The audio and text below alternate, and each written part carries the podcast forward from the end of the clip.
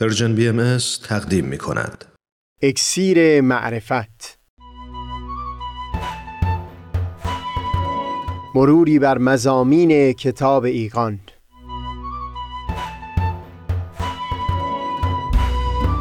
این گفتار معراج کلام بشری. از تا حمامه ازلی در شور و تغنی است قلب را از سروش او بی بهره مکن. از تا همامه ازلی در شور و تغنیست گوش قلب را از سروش او بی بهره مکن.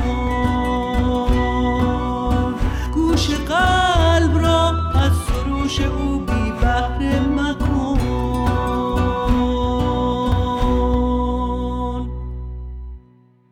دوستان سهیل کمالی هستم. این مطلب شاید یکی از مهمترین نکته های معرفتی باشه که پروردگار با عالم و عالمیان درگیر یک دیالوگ یعنی یک گفت و شنود و یک ارتباط دو طرفه هست. نه اینکه این رابطه به شکل مونولوگ تک سخنگویی و تعیین تکلیفی یک طرفه باشه. جزئیات این نکته عمیق رو در یک گفتار دیگه پیرامون بحث بدا که در کتاب ایگان چند باری اشاره شده پی می‌گیریم. منتها ناچار هستیم که در اینجا دست کم به صورت یک مقدمه گفتگومون رو با اون شروع بکنیم. جدای از اون بحث مفصل فعلا اینطور تصور بکنید که تاریخ عبارت هست از گفتگو و تعاملی میان اختیار تمامی جامعه بشری به طور کلی از یک سو و اراده پروردگار از سوی دیگه. اگر بخوام از مثال یکی از اندیشمندان سود ببرم در جریان گفتگوی سالم این چنین نیست که اندیشه های متعارض مثل دو توپ بیلیارد با هم برخورد بکنن و همدیگر رو دور برونن. بلکه تصادم و برخورد اونها مثل دو رودخونه یا دو جریان متفاوت آب خواهد بود که هرگاه هم با همدیگه برخورد بکنن با یکدیگر ادغام میشن و یک جریان نو رو پدید خواهند آورد. پروازه که در همچو ادغامی نقش هر یک از این دو جریان آب با اون دیگری متفاوته. بسته به مقدار آب یا شدت جریان آب منتها در این بحثی نیست که هر دو جریان دست کم به نحوی بر اون دیگری تأثیری داشته. به کمک همین مثال میشه دست کم تلاشی کرد تا حدودی تعامل میان اراده پروردگار و اختیار تمامی جامعه بشری رو فهم بکنیم. در گفتار امروز به طور خاص سخن من فقط مربوط خواهد بود به اون اراده ای از پروردگار که از راه نزول کتابهای آسمانی و بیانات پیامبران الهی ظهور و بروز پیدا کرده ببینید در یک گفتگوی هدفمند و سالم شخصی بیان مطلبی می‌کنه. اگر اون دیگری جوهری در اون سخن دید همون بخش ارزشمند از اون سخن رو می‌گیره و در بخش بعدی اون گفتگو در کلام خودش اون رو یا بینشی که از اون حاصل شده رو میگنجونه. بدین گونه است که جریان گفتگو به صورت مارپیچی رشدی خواهد داشت. یعنی اون بخشای ارزشمند همون جوهرها که حالا دیگه مورد تایید هر دو طرف قرار گرفته و در کلام هر دو ظاهر شده الان دیگه یک قدر مشترکی هستند برای ادامه گفتگو و پیش بردن بحث.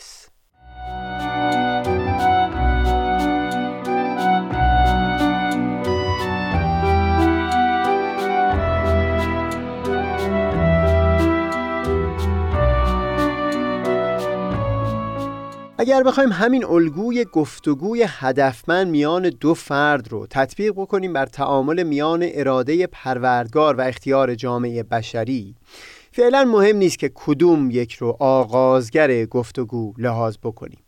پیامبر الهی در بدوی ترین مراحل گفتگو نکته ای رو بیان می‌کنه که همون می‌تونه قدر مشترکی به دست بده برای شروع یا ادامه دیالوگ.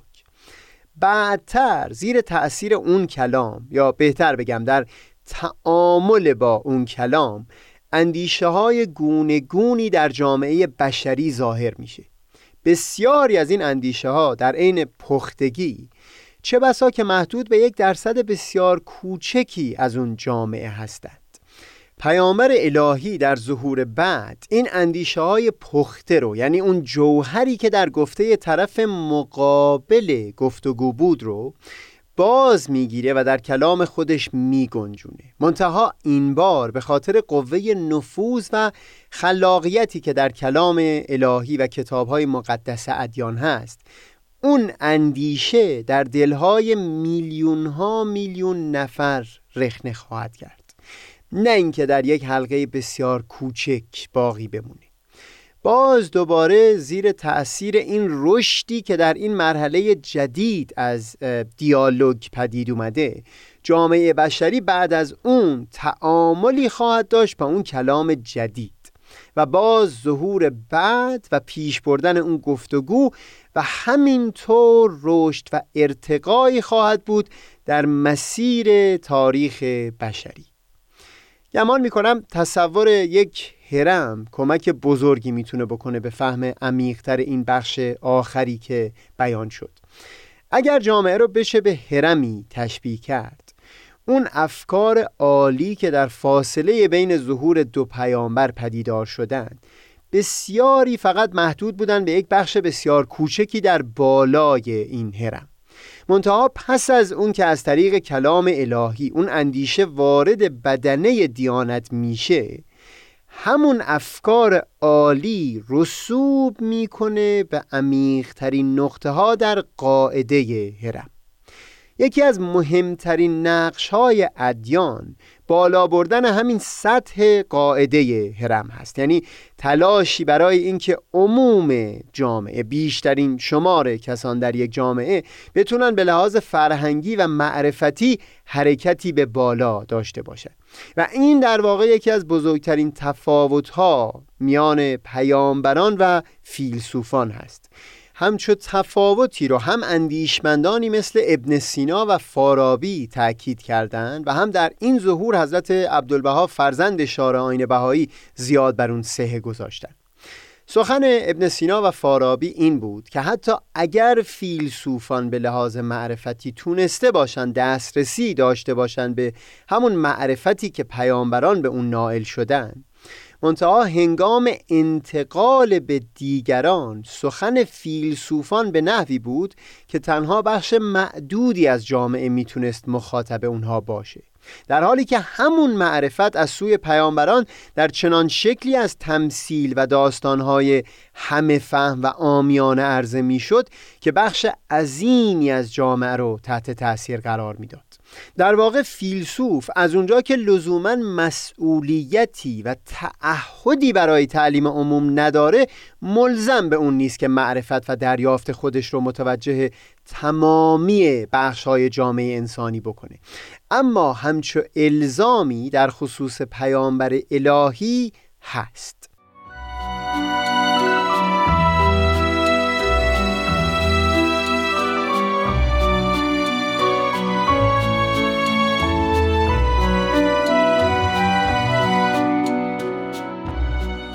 البته اینجا یک ظرافت بسیار خاصی در میون هست. هنگام ظهور پیامبران الهی برای پیدا کردن یک میانه طلایی که بسیاری وقتها از تیررس فهم بشری بیرون خواهد موند. ببینید از یک سو اون تعالیمی که در ظهور الهی عرضه میشه نمی‌تونه فقط محدود به حلقه کوچکی در نوک هرم باشه. و از سوی همون تعالیم نمی‌تونه به نحوی باشه که کاملا موافق و سازگار با فرهنگ قاعده هرم باشه. چرا که در این صورت رشد و ترقی در کار نخواهد بود. البته این رو هم در حاشیه این صحبت بگم که ظهور پیامبران الهی لزوما تلاشی هم داره برای بالاتر بردن نوک هرم درسته که اون جواهری که اندیشمندان در فاصله میان دو ظهور بیان کردند رو اخص می‌کنه جذب می‌کنه و در کلام الهی میگنجونه تا از اون پس این سطح جدید حد اقلی باشه برای ادامه رشد. اما چنین هم نیست که هر اون چیز که در سطوح بالای هرم عرضه شده بود مورد تایید او قرار گرفته باشه. لذا در کلام پیامبر اضافه بر اون تلاش برای بالاتر بردن قاعده هرم از سوی کوششی هم هست برای اینکه جان و اندیشه نخبگان را هم به معانی نو و معارف بدی باردار بکنه. شاید یک قدری مقدمه که اینجا بیان کردم طولانی بوده باشه اما حقیقتا تصور خودم این بود که برای بقیه گفتگوهایی که در این مجموعه در خصوص کتابیگان خواهیم داشت بیان کردنش ضروری بود. بگذارید این ضرورت رو یک توضیحی بدم. اگر بپذیریم که تاریخ عبارت باشه از دیالوگ و گفتگویی میان پروردگار و اختیار تمام جامعه بشری اونگاه سخن شاعران، فیلسوفان، عارفان و سایر اندیشمندان اون زمانی به معراج خودش نائل میشه که در ظهور جدید در کلام الهی گنجانده بشه. حال چه اصل کلام چه جوهر اون اندیشه. همچه عنایتی در ظهور حضرت بهاءالله بیش از همه نصار مولانا صاحب مصنوی شده و در بسیاری آثار از اشعار او نمونه بسیاری نقل کردند.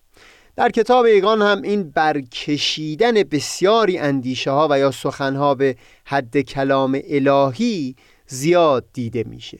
شاید بسیار خوب می بود اگر من سویل فرصت و مجال می داشتم که در این گفتارها تبارشناسی همه اندیشه ها و مطالبی که بیان شده رو وارسی بکنم تا نشون بدم که کتابیگان فقط یک مونولوگ از سوی پروردگار نیست بلکه برخی بخشها در تأیید اون نکته هایی هست که از سوی افراد صاحب ذوقی از میون بشر در تعامل با کلام الهی در سایر ظهورات عرضه شده بود.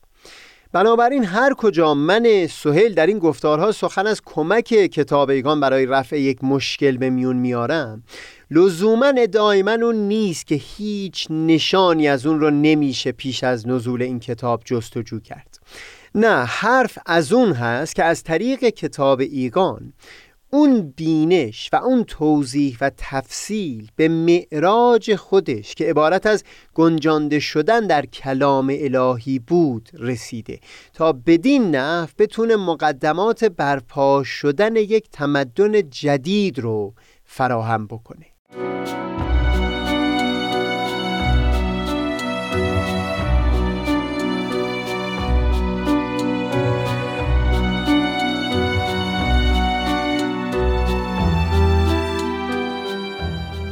فرزند و مبین آثار شارع آین بهایی حضرت عبدالبها. در یکی از آثار خودشون همین معنی که اینجا توضیح داده شد رو در قالب مثالی بیان می‌کنه.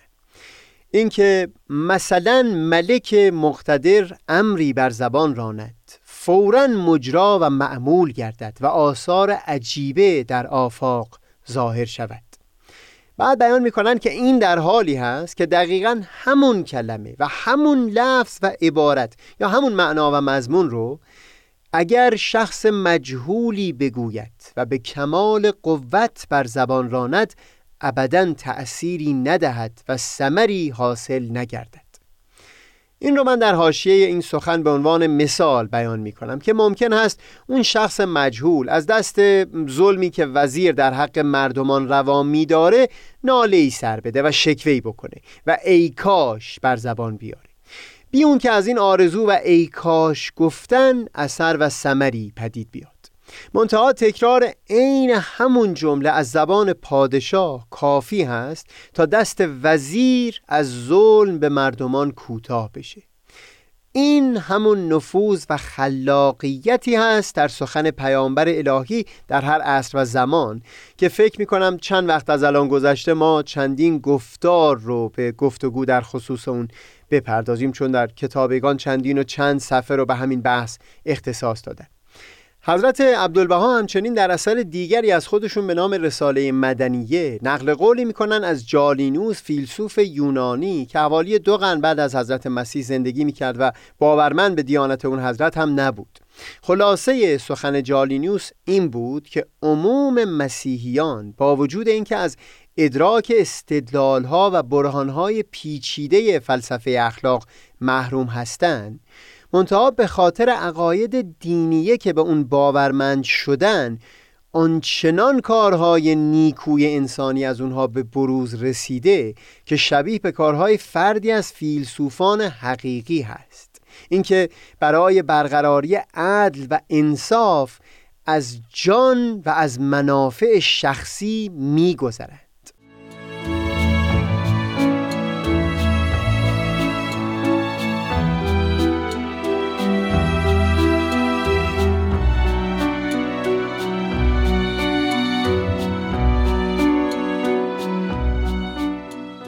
شبیه همین سخن جالینوس رو سلیب شاهور مدیر بخش های ایران و خلیج فارس در دانشگاه هیفا درباره تأثیر تعالیم دیانت بهایی در دلهای هزاران نفر از ساکنین دورافتاده ترین نقاط در ایران بیان می‌کنه.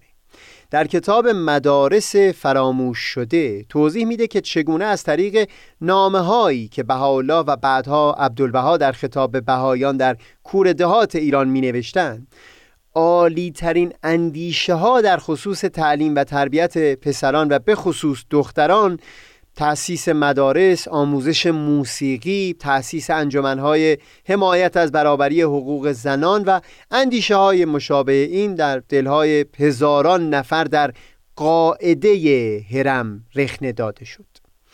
امیدوارم از مسیر اصلی سخن دور نیفتاده باشم. مقصودم به طور کلی این است که حتی عالی ترین اندیشه ها اگر هم به فرض از زبان کسانی در میون اندیشمندان بشر بیان شده باشه زمانی که در متن کلام الهی گنجانده میشه در عمیقترین سطوح جامعه ظهور و بروز پیدا می‌کنه. همین دیدگاهی که درباره کلام اندیشمندان بیان کردم در خصوص نقل کردن احادیث در کتاب ایگان هم صادق هست. برخلاف متن کتابهای آسمانی همچون قرآن و انجیل صورت احادیث هرگز اعتبار کلام الهی و لذا اون نفوذ و خلاقیت رو نداشته. باز دوباره با گنجانده شدن اصل یا مضمون این احادیث در کتابی از پیامبر الهی در ظهور بعد اون کلمات هم به این درجه عروج کردند و برکشیده شدند تا از این پس در ساختن جامعه نو نقش فعالی داشته باشند. جوری که به عنوان مثال شخصی مانند کریستوفر باک، هوپر دانبار و یا هزاران هزار شخص دیگه با پس زمینه های فرهنگی کاملا متفاوت در گوشه گوشه دنیا مضمون این سخنان و یا اندیشه های سایرینی که توصیف کردیم رو از طریق همین کتاب ایگان فراراه خودشون قرار بدن در بنیاد گذاشتن مدنیتی تازه. تموم این صحبت ها رو بیان کردم تا عذر من سهیل رو بپذیرید. اگر همه جا در این گفتگوها این امکان فراهم نشه که ریشه همه بینش ها و دیدگاه ها رو وارسی بکنم و امیدوارم که به این مقصود رسیده باشم.